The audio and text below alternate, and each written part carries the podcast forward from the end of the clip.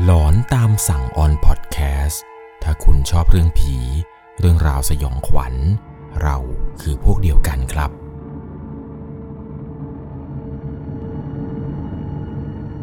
สวัสดีครับทุกๆคนครับ ขอต้อนรับเข้าสู่ช่วง หลอนตามสั่ง อยู่กับผมครับ 11LC หลายๆ คนนะครับคอมเมนต์กันมามากมายครับว่าอยากจะฟังเรื่องราวความสยองขวัญที่เกิดขึ้นบนท้องถนนอีก วันนี้เนี่ยผมถือโอกาสดีครับ มีผู้ฟังทางบ้านท่านหนึ่ง เขาได้ส่งประสบการณ์สุดหลอนเข้ามาครับ เกี่ยวกับการไปพบเจอผีบนท้องถนน ที่จังหวัดจังหวัดหนึ่งทางภาคเหนือ ซึ่งในตอนต้นนี้ผมขออนุญาตที่จะยังไม่เอ่ยชื่อให้ทุกคนได้รับฟังนะครับ ว่าเป็นเรื่องราวความสยองขวัญที่เกิดขึ้นกับถนนสายไหนและจังหวัดใด แต่เอาเป็นว่าเดี๋ยวฟังกันไปเรื่อยๆครับ คุณจะได้รู้เลยครับว่า ถนนที่ผมจะเล่าให้ฟังนี้ มันคือที่ไหนกัน เพราะว่าวันนี้ครับผมจะเล่าให้ทุกคนฟังถึง 2 ประสบการณ์สุดหลอนบนท้องถนนของผู้ฟังทางบ้านท่านนี้ ที่ได้ไปพบเจอมาด้วยตัวเขาเองทั้ง 2 เหตุการณ์ ก่อนจะเข้าไปรับชมรับฟัง ต้องบอกก่อนเลยครับว่าต้องใช้วิจารณญาณ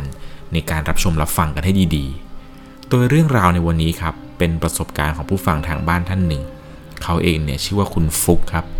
คุณฟุกเนี่ยเดิมทีเป็นคนจังหวัดเชียงใหม่ตั้งแต่กำเนิดเลยเลยครับ เรียกได้ว่าเรื่องราวเรื่องนี้เกิดขึ้น เมื่อตอนที่เขานั้นทำงานอยู่ครับ งานที่คุณฟุกทำเนี่ยเขาทำเกี่ยวกับการขนส่งวัตถุดิบกาแฟยี่ห้อหนึ่ง กาแฟร้านนี้ครับมีนกแก้วเป็นเอกลักษณ์ ผมเชื่อว่าหลายๆ คนเนี่ยอาจจะรู้จักดี เรื่องราวหลอนๆเนี่ยมันเกิดขึ้น หลังจากที่เขานั้นได้รับมอบหมายงาน ให้ไปส่งของที่ยังจังหวัดแม่ฮ่องสอน ในครั้งนั้นครับ เขาได้ทำการโหลดสินค้าจากจังหวัดอยุธยา เพื่อที่จะนำไปส่งที่จังหวัดแม่ฮ่องสอนตามคำสั่ง เขาเองครับออกเดินทางตั้งแต่ตอนเช้า กว่าจะไปถึงเนี่ยใช้เวลาในการเดินทางเกือบจะ 10-13 ชั่วโมง เรื่องราวหลอนๆเนี่ยมันเกิดขึ้น หลังจากที่เขานั้นทำการส่งสินค้าเสร็จ และกำลังจะเดินทางกลับไปยังคลังสินค้าที่จังหวัดอยุธยา เส้นทางที่เขาใช้นี้ครับ มันเป็นเส้นทางที่ค่อนข้างที่จะหลายๆคนเนี่ยเรียกได้ว่ารู้จักกันดีกับเส้นของแม่เสลียง แม่สอดจังหวัดตากเส้นทางนี้เป็นเส้นทางที่ใกล้ที่สุดแล้วล่ะครับ ถ้าขาจะต้องเดินทางจากแม่ฮ่องสอนกลับไปยังอยุธยา คุณฟุกเนี่ยเลือกใช้เส้นทางนี้ครับ ทางเนี่ยมันก็จะมีแต่ป่า แล้วก็ขึ้นเขาลงเขาเป็นทางลาดชันกันไป ในตอนที่คุณฟุกเดินทางมาผ่านเส้นนี้ครับ ก็ได้เจอกับด่านตรวจด่านหนึ่ง ด่านตรวจนี้เนี่ย ก็ถามเขาครับว่า เอาอะไรไปส่งมา เขาเองเนี่ยก็ตอบว่าอ๋อ ผมไปส่งของที่ร้านกาแฟจุดๆมาครับ ที่แม่ห้องสอนกำลังจะกลับอยุธยาครับพี่ แต่สิ่งที่พี่ๆทหารเนี่ยครับที่เขาเรียกตรวจเนี่ยบอกกับเขาว่า ยังไงก็ให้เดินทางถึงตัวเมืองแม่สอดก่อนค่ำนะ ตอนนั้นเนี่ยคุณฟูเกก็ไม่ได้คิดอะไรเลยครับ สงสัยพี่เขาจะเป็นห่วง กลัวว่าถ้าเกิดยังไม่ถึงตัวเมืองแม่สอดก่อนที่พระที่จะตกดินหรือว่าก่อนหัวค่ำเนี่ยเก่งว่าจะไม่ปลอดภัยในการเดินทาง เขาอาจจะกลัวว่าถนนเส้นนี้เนี่ยถ้าเกิดขับไม่ดี มันมืด กลัวว่าเดี๋ยวจะเกิดอุบัติเหตุนั่นเอง คุณฟลุ๊กเนี่ยเขาก็คิดแบบนี้ครับว่าคำพูดของพี่ทหารเนี่ยน่าจะหมายถึงเรื่องราวเกี่ยวกับไม่อยากจะให้เกิดอุบัติเหตุซะมากกว่า หลังจากนั้นพี่ทหารก็ปล่อยให้เขาออกจากด่านไป เขาเองก็ขับเข้าไปเรื่อยๆครับ ระหว่างที่ขับไป คนที่นั่งมาข้างๆเขาเนี่ยก็คือแฟนของเขา ก็พากันคุยกันหยอกล้อกันดีฮากันไปขับกันไปตลอดทางนี้ มันก็มีบางสิ่งบางอย่างที่ผิดสังเกตไป เขาเริ่มสังเกตเห็นได้ครับว่านานๆที มันจะมีรถผ่านมาทีละคัน ทีละสองคัน มันนานจนสามารถนับคันได้เลย ว่ารถคันที่สวนมาเนี่ยสวนมากี่คัน แล้วมันก็จะมีรถของชาวบ้านแถวนั้นนั่นแหละครับ ที่ขับผ่านมา ตอนที่ขับไปเนี่ยรู้สึกว่ารถน้อยมากๆ แต่ด้วยความที่ว่าเขาเองเนี่ยอยากจะไปถึงอยุธยาให้ไว ก็พยายามตั้งใจขับไปกะว่าจะไปให้ถึงตัวเมืองก่อนค่ำตามที่พี่ทหารเนี่ยบอกเอาไว้ แต่ GPS เนี่ยนะครับ ระบุเอาไว้ว่าเขาจะถึงตัวเมืองแม่สอด ตอนเวลาสี่ทุ่มนิดๆเขาเองก็เลยจำเป็นต้องหาที่จอดพักนอนก่อน เพราะว่าเส้นทางเส้นนี้ครับมันทั้งมืดแล้วก็อันตราย เขาเองเนี่ยก็ขับไปหาที่เหมาะๆในการจอดนอนที่ดีที่สุด ตอนนั้นที่ขับไปเนี่ยก็ได้เห็นครับว่ามันมีที่ที่หนึ่ง เป็นทางเบี่ยงเข้าไปหลบทางหลักครับ มันมีไฟกิ่งส่องสว่างพอให้เห็นรถรอบๆตัวอยู่ และความหลอนเนี่ยมันก็ได้เกิดขึ้นครับหลังจากที่เขานั้น จอดรถ แล้วเอนเบาะหลับพักสายตา ผ่านไปแค่ไม่ถึง 20 นาที ในระหว่างนั้นเนี่ยเขาได้ยินเสียงคนเดินอยู่รอบรถเลยครับ เป็นเสียงคนเดินตอกแตกตอกแตกตอกแตกอยู่ แล้วมันก็มีเสียงเคาะกระจกครับ ดังก๊อกก๊อกก๊อกก๊อกเขาเองก็สะดุ้งตื่นขึ้นมา เวลาตอนนั้นเนี่ยเป็นเวลาสามทุ่มกว่าๆจะได้ครับ พอที่ตื่นมาปุ๊บเนี่ยมองซ้ายมองขวา ไม่มีใครครับ ถนนเนี่ยทั้งเส้น รถก็แทบจะไม่ผ่าน มองดูซ้ายมองดูขวา ไม่เจอคนเดินผ่านมาสักคน แต่เสียงก๊อกก๊อกก๊อกที่ได้ยินเมื่อเคาะกระจกนี้เนี่ย มันคือเสียงของอะไรกัน ทีแรกเนี่ยคิดว่าน่าจะเป็นคนมาเคาะหรือเปล่า แต่พอมองดูมันไม่มีใคร ก็เลยตัดสินใจครับ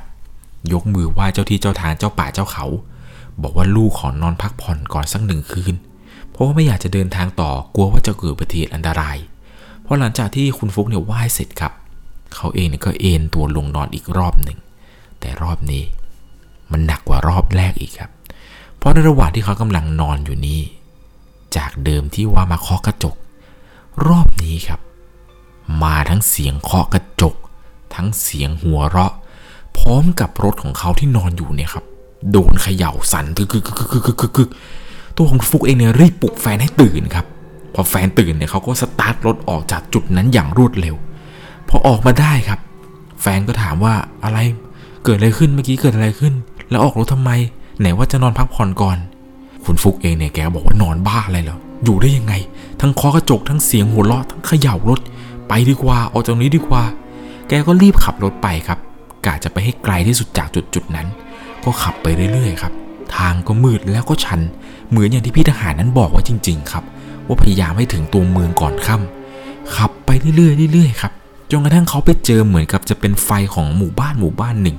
พอได้เห็นเช่นนั้นครับก็โล่งใจอย่างน้อยๆ มันก็มีรถบรรทุกเนี่ยจอดข้างทาง ตรงนี้น่าจะนอนพักได้เหมือนกัน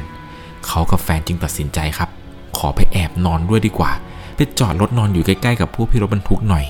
เพราะว่าอย่างน้อยๆมันก็อุ่นใจ มีคนมาจอดตรงนี้ แต่แล้วมันก็ไม่เป็นอย่างที่คิดครับ เพราะในตอนที่เขาจอดนอนอยู่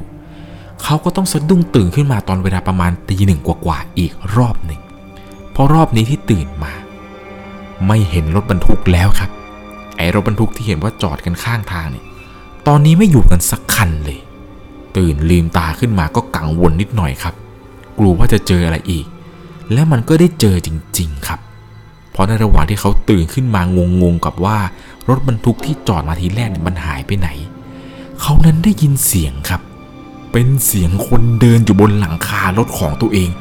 ด้วยความที่ว่ารถของเขาเนี่ยเป็นรถตู้ทึบ เวลามีอะไรมาโดนเนี่ยมันจะดังมากครับ ทำให้เขานั้นรู้สึกได้เลยว่า เสียงคนที่เดินอยู่บนหลังคารถเนี่ย มันเดินอยู่บนหัวเขานี่เอง เป็นเสียงกุบกับทุบกับกุบกับกุบกับ เขาก็เลยรีบปลุกแฟนให้ตื่น แต่พอแฟนตื่นมาครับ แฟนเนี่ยบอกให้เราเงียบเงียบไว้ก่อน รู้แล้วรู้แล้วเงียบไว้ แฟนเนี่ยบอกว่าแฟนได้ยินเหมือนกันพราะเขาได้เงี่ยหูฟังกันทั้งคู่แป๊บหนึ่งครับ ไอเสียงที่เดินอยู่บนหลังคา มันก็ค่อยๆเงียบหายไป หลังจากนั้นครับ เขาเองเนี่ยก็เลยตัดสินใจว่าจะขับต่อเนี่ยไม่รู้ว่าข้างหน้ามันจะเป็นอย่างไร คืนนี้เนี่ยขอนอนตรงนี้ก็แล้วกัน อะไรจะเกิดก็ปล่อยมันเกิด ตัดสินใจครับสตาร์ทรถนอนเลยรอบนี้เผื่อว่าถ้าเกิดเจออะไรที่หนักเข้าจริง ๆ เนี่ย อย่างน้อยๆ ก็จะได้ออกจากจุดๆนี้ให้ไวได้ ในตอนนั้นเนี่ยก็สตาร์ทรถครับ แล้วก็นอนหลับกันไป เขาเองกับแฟนเนี่ยก็มองหน้ากันก่อนที่ทั้งคู่เนี่ยจะหลับตา รู้อยู่แล้วแหละครับ ว่ายังไงจะต้องออกจากที่นี่แน่นอน พราะในจังหวะที่เขานอนกันไม่ได้สักพักหนึ่ง ปรากฏว่า เสียงที่มีคนเดินอยู่บนหลังคา มันกลับมาอีกแล้วครับ รอบนี้เนี่ยมันกลับมา เป็นเสียงคนเดินตั้งแต่ท้ายเลยครับ ไล่มาเรื่อยๆเรื่อยๆจนกระทั่งมาอยู่ในตำแหน่งที่เป็นหัวเขาด้านบน ตรงหลังคารถพอหลังจากที่ได้ยินกันแบบนี้ครับ คุณฟุกเองเนี่ยตื่นมา แฟนของเขาก็ตื่นมาเหมือนกันครับ มองตาก็รู้ใจว่าต้องทำอะไรต่อ ในจังหวะนั้นครับ คุณฟุกแกเนี่ยค่อยๆ ปรับเบาะเอนขึ้นแบบเบาๆ และกำลังจะเหยียบคัตใส่เกียร์ ในจังหวะนั้น มันก็มีมือมือหนึ่งครับ มาทุบกระจกฝั่งคนขับเขาเสียงดังปัง เขาในสะดุ้งสุดขีดครับ แฟนที่นั่งข้างๆก็ร้องตะโกนบอกรีบไปพี่รีบไปรีบไปรีบไป ตอนนั้นเนี่ยเขาตัดสินใจใส่เกียร์ปล่อยคัดออกจากจุดตรงนี้ไปโดยเร็วที่สุดครับขับมาเรื่อยๆเนี่ยพยายามตั้งสติเอาไว้ กลัวว่าเดี๋ยวจะเกิดอุบัติเหตุ ก็ขับมาครับขับออกจากจุดนั้น จนกระทั่งมาถึงตัวเมืองแม่สอด ไม่กล้าที่จะแวะนอนข้างทางอีกเลย พอมาถึงยังตัวเมืองแม่สอดครับ ก็ได้แวะซื้อข้าวเหนียวหมูปิ้งที่ตัวเมือง ป้าคนขายเนี่ยแกก็ถามเขาว่าโอ้ยมาจากไหนกันพ่อหนุ่มมาแต่เช้าเลย คุณฟุกเองเนี่ยก็บอกว่าผมมาจากแม่ฮ่องสอนครับป้า ป้าก็ถามต่อครับว่าเอาแล้วมาเส้นไหนกัน ใช่เส้นแม่เสลียงแม่สอนหรือเปล่า คุณฟุกเนี่ยแกตอบอย่างมั่นใจเลยครับว่า ใช่ครับป้า หลังจากนั้นป้าแกก็หัวเราะเลยครับ แล้วก็ถามเขากลับว่า โดนอะไรไหมล่ะ เขาเองก็ตอบกลับไปแบบแห้งๆครับ บอกว่าโดนสิป้า ทั้งคอกระจก ทั้งเขย่ารถ หนักสุด เดินบนหลังคารถผมเลย ป้าแกก็บอกว่าเส้นนี้เขาไม่ใช้กัน ผีมันชุมโดนแค่นี้ยังน้อยไปไอ้หนู บางคนเนี่ยโดนหนักกว่านี้อีก พอได้ฟังเช่นนั้นครับ คุณฟุกเองเนี่ยก็ยิ้มแห้งเลยครับ พูดอะไรไม่ออก เรียกได้ว่าครั้งต่อไปถ้าเกิดจะไปส่งของที่แม่ห้องสอนเนี่ยขากลับต้องวางแผนกันยกใหญ่เลยครับ ว่าจะทำอย่างไร ไม่ให้ไปมืดค่ำอยู่เส้นแม่เสลียงแม่สอดนั้น มีหลายคนครับพบเจอ ผมเชื่อว่าหลายๆคนเนี่ยอาจจะเคยได้ฟังเรื่องราวสยองขวัญเกี่ยวกับถนนเส้นนี้มามากแล้ว นี่ก็เป็นอีกหนึ่งประสบการณ์ครับ ที่คุณฟังทางบ้านเนี่ยได้ไปพบเจอมา หลังจากนั้นมาครับ คุณฟุกก็ได้มีโอกาสไปพบเจอเรื่องราวของความสยองขวัญบนท้องถนนอีกครั้งหนึ่ง ครั้งนี้เนี่ยไม่ใช่เส้นดอยแม่เสลียงแม่สอดแล้วนะครับ แต่ปรากฏว่าความหลอนความสยองขวัญบนท้องถนนในครั้งนี้ มันเกิดขึ้นในถนนเส้นที่ไปเชียงใหม่เชียงรายครับ รอบนี้เนี่ยบอกได้คำเดียวเลยครับว่า เป็นเส้นถนนที่คนโทรเข้ามาเล่าเรื่องผีในรายการเนี่ยเยอะมากๆ เพราะว่าหลายคนนั้นพบเจอครับ กับเรื่องราวของความสยองขวัญ ผมจะพาทุกคนย้อนกลับไปในเหตุการณ์ของวันนั้นครับ วันที่เกิดเรื่องนั่นเอง เรื่องราวมันเกิดขึ้นเมื่อตอนที่คุณฟุกนี่แหละครับ เริ่มขนของก็คือขนเมล็ดกาแฟของวัตถุดิบอะไรของการกาแฟนั้นเนี่ยออกเดินทางจากคลัง เวลาตอนนั้นเนี่ยขนตั้งแต่ประมาณ4ี่ทุ่มกว่าๆได้ครับ เริ่มออกเดินทางไปยังจังหวัดปลายทางตอนเที่ยงคืน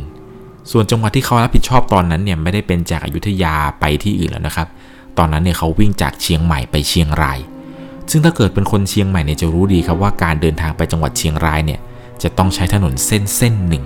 เขาว่ากันว่าเป็นถนนที่คนโทรเข้ามาเล่าเรื่องผีในรายการเยอะมาก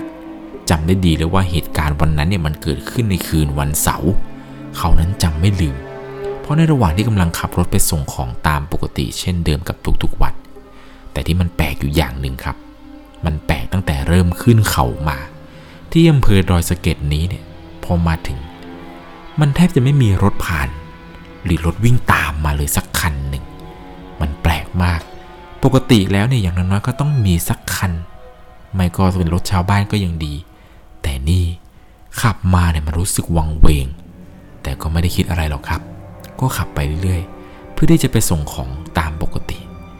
จนกระทั่งขับไปอยู่บนถนนเส้นนี้ประมาณ 40-45 นาทีเห็นจะได้ ก็ได้ผ่านกับเมืองเก่าครับ ก่อนที่จะถึงอำเภอแรกของจังหวัดเชียงราย ภาพที่ได้เห็นตอนนั้นเนี่ยเขาเห็นเป็นลุงแก่ๆคนหนึ่งครับ เดินอยู่ข้างทาง ลุงแก่คนนี้เนี่ยแกสะพายย่ามอยู่ด้านข้าง ใส่เสื้อหม้อห้อมครับ กางเกงสามส่วนสีดำจำได้ติดตาเลยช่วงนั้น เวลาน่าจะประมาณตีหนึ่งนิดๆ แต่สิ่งที่มันแปลกคือ ตั้งแต่ข้อเท้าของแกลงไป ถ้าเขานั้นตาไม่ฝาด สภาพที่เห็นคือ แกไม่มีข้อเท้าครับ ช่วงล่างของแกเนี่ยคือมันลอยอยู่บนถนน ตอนนั้นเนี่ยก็ขับไปได้ระยะหนึ่งครับ เป็นระยะที่พอจะมองเห็นจากกระจกหลัง เขาเองก็หันไปมองอีกที ปรากฏว่า คุณลุงคนที่เพิ่งจะขับรถผ่านเนี่ย หายไปแล้วครับ หายไปตอนไหนก็ไม่รู้ หายไปราวกับว่าแกนั้นกระโดดเข้าข้างทาง แต่มันไม่ใช่ มันเหมือนกับว่าไม่มีลุงเนี่ย ยืนอยู่ตรงนั้นตั้งแต่แรก เขาขับมาเนี่ยก็ตกใจ แต่สิ่งที่มันน่าตกใจกว่า เพราะว่าข้างหน้าเขาครับ คุณฟุกเขาได้เห็นว่าลุงแก่คนเดิมคนนั้นเนี่ยไปเดินอยู่อีกโค้งหนึ่งข้างหน้าแล้วครับ ซึ่งโค้งตรงนั้นเนี่ยเขาจะต้องผ่านทำให้เขาค่อนข้างที่จะตกใจครับ จนเกือบจะทำให้รถของเขาเนี่ยเสียหลัก แต่ยังดีครับที่แฟนที่นอนอยู่ข้างๆเนี่ยสะดุ้งตื่นขึ้นมาแล้วเรียกสติเขาไว้ได้ทันก่อนที่รถนั้น จะลงข้างทางพอแฟนได้สติครับก็ถามเขาครับว่าวันนี้เป็นอะไรทำไมขับรถประมาทจัง เขาเองก็เลยบอกแฟนไปครับว่า อ๋อไม่มีอะไร เมื่อกี้เผลอหลับในไปหน่อย แฟนเนี่ยก็บอกว่าขับดีๆอย่าประมาทอันที่จริงแล้วเนี่ยเขาไม่กล้าที่จะบอกแฟนตรงๆครับว่าเมื่อกี้เนี่ยเจออะไรกะว่าเดี๋ยวจะไปเล่าให้ฟังในตอนเช้า หลังจากที่ลงของเสร็จดีกว่า ก็ขับไปเรื่อยๆครับจนกระทั่งไปถึงจังหวัดปลายทาง ตอนนั้นไปถึงเวลาประมาณตีสี่นิดๆแล้ว แล้วจะต้องรอลงของตอนหกโมงเช้าพอฟ้าสว่างคังมาเปิดปุ๊บเนี่ยเขาก็รีบเอาของลงครับ แล้วก็รีบตีรถกลับทันทีพอในจังหวะที่ขับรถกลับนี่แหละครับ เลยมีโอกาสเปิดประเด็นคุยกับแฟนครับว่า เมื่อคืนที่เขาเห็นนั้น เขาเห็นอะไรทำไมถึงต้องขับรถแบบนั้น ซึ่งเป็นการขับที่แฟนเขาต้องตื่นบอกว่าอย่าขับประมาทอะไรนี่ที่เขาโกหกไปว่าเเมื่อกี้เนี่ยหลับในพอหลังจากที่แฟนได้ฟังครับ ว่าเขาเองเนี่ยเห็นลุงคนหนึ่งแฟนได้ฟังก็นั่งเงียบครับ สีหน้าดูซีดๆลงเขาก็เลยถามครับว่าเธอเป็นอะไร หลังจากนั้นครับ แฟนคุณฟุกเองเนี่ย แกก็พูดมาเลยครับว่า เรารู้นะ ว่าเห็นอะไร เพราะก่อนหน้าที่เราจะเสียหลัก ฉันกำลังจะบอกเธอว่า ให้แวะปั๊มหน่อย ฉันเห็นคุณลุงคนนี้มาก่อนหน้านี้แล้ว ซึ่งมันเป็นไปไม่ได้เลยที่แกจะเดินไวกว่ารถที่แล่นมาด้วยความเร็วประมาณ 80-90 กิโลเมตรต่อชั่วโมง พอเขาได้ฟังนั้นก็ตกใจครับ ก็เลยถามมาว่า เอา้า แล้วเธอไม่ได้หลับเหรอ แฟนก็เลยตอบมาว่า ก่อนฉันจะนอน ฉันเห็นก่อนเธออีก ลุงแกไม่มีขาใช่ไหมพอเขาได้ฟังเช่นนั้นครับ ก็ตกใจหนักกว่าเดิม เพราะว่าสภาพที่แฟนเห็นกับตัวเขาเองเห็นเนี่ย มันคือคนคนเดียวกัน ลุงแก่ๆใส่เสื้อมอห้อมสะพายย่ามไม่มีขา เพราะว่าลุงคนนี้นะครับ แกเนี่ยเดินอยู่ฝั่งเดียวกับที่แฟนเขานั่ง จึงทำให้แฟนของเขานั้น มองเห็นได้ชัดกว่าแฟนของฟุกเนี่ยบอกว่าพอเห็นเช่นนั้นเนี่ยก็รีบหลับตาเลยทันทีครับ สงสัยจะเผลอหลับไป จนกระทั่งคุณฟุกเองเนี่ยมาเจอเหตุการณ์เหตุการณ์นี้เนี่ยนะครับเรียกได้ว่าถึงกับขนลุกเลยครับ กับการเดินทางไปบนเส้นทางเส้นนี้ ผมเชื่อว่าถนนสองเส้นที่ผมเล่าให้ฟังทั้งดอยแม่เสลียง แล้วก็ดอยสะเก็ดเนี่ยครับมีอีกหลายคนครับที่พบเจอ ซึ่งเรื่องราวของคุณฟุกที่ผมเล่าทุกคนฟังเนี่ยแค่ผมได้คิดตามเนี่ยผมก็หลอนแล้วล่ะครับ ถ้าเกิดเจออะไรแบบนี้ ผมเชื่อว่ายังมีอีกหลายคนครับ ที่พบเจอประสบการณ์สยองขวัญกับถนนสองเส้นนี้ ไม่ว่าจะเป็นเส้นดอยสะเก็ดหรือเส้นดอยแม่เสลียงนี่นะครับ ถ้าใครพบเจอ ลองคอมเมนต์บอกเพื่อนๆหน่อยครับ เอาเป็นเรื่องย่อๆก็ได้ว่าคุณเนี่ยเจออะไรในค่ำคืนนั้น หรือเจอเหตุการณ์อะไรประหลาดๆบนเส้นทางเส้นนี้ หรือถ้าเกิดใครมีเรื่องยาวๆเนี่ยอยากจะส่งเข้ามาใน Facebook Fanpage 1 LC ส่งมาได้ครับ เดี๋ยวผมจะได้มาเล่าให้กับทุกคนได้รับฟังว่า ถนนเส้นนี้เนี่ยมันมีเรื่องลึกลับอะไรเกิดขึ้นอีก เอาเป็นว่าประสบการณ์ความสงขวัญในครั้งนี้ ต้องใช้วิจารณญาณในการรับชมรับฟังกันให้ดีๆนะครับ ผมเชื่อว่าหลายๆ คนเนี่ยเจออาจจะหนักกว่านี้ หรืออาจจะเบากว่านี้ครับลองมาแชร์ประสบการณ์หลอนในครั้งนี้กันสำหรับในค่ำคืนนี้ก่อนจากกันไป ถ้าคุณชอบเรื่องผี เรื่องราวความสยองขวัญ เราคือพวกเดียวกันครับ ยังไงแล้วนะครับ ใครที่เดินทางกลางค่ำกลางคืนบนถนนเส้นนี้ ก็ขอให้คุณโชคดีครับ หวังว่าจะไม่เจอคนแก่ที่สะพายย่าม ใส่เสื้อหม้อห้อมเดินอยู่ข้างทางโดยที่ไม่มีเท้า หรือหวังว่าถ้าเกิดจอดรถนอนข้างทางเนี่ย จะไม่โดนผีหลอก ไม่โดนผีเขย่ารถ หรือโดนผีเหยียบบนหลังคาเดินไปเดินมาแหละครับ ผมขอทุกคนนั้นโชคดีจริง ๆ อย่าได้เจอผีกันเลยแหละครับ สวัสดีครับ สามารถรับชมเรื่องราวหลอนๆเพิ่มเติม ได้ที่ YouTube Channel 1 LC ยังมีเรื่องราวหลอนๆที่เกิดขึ้นในบ้านเรา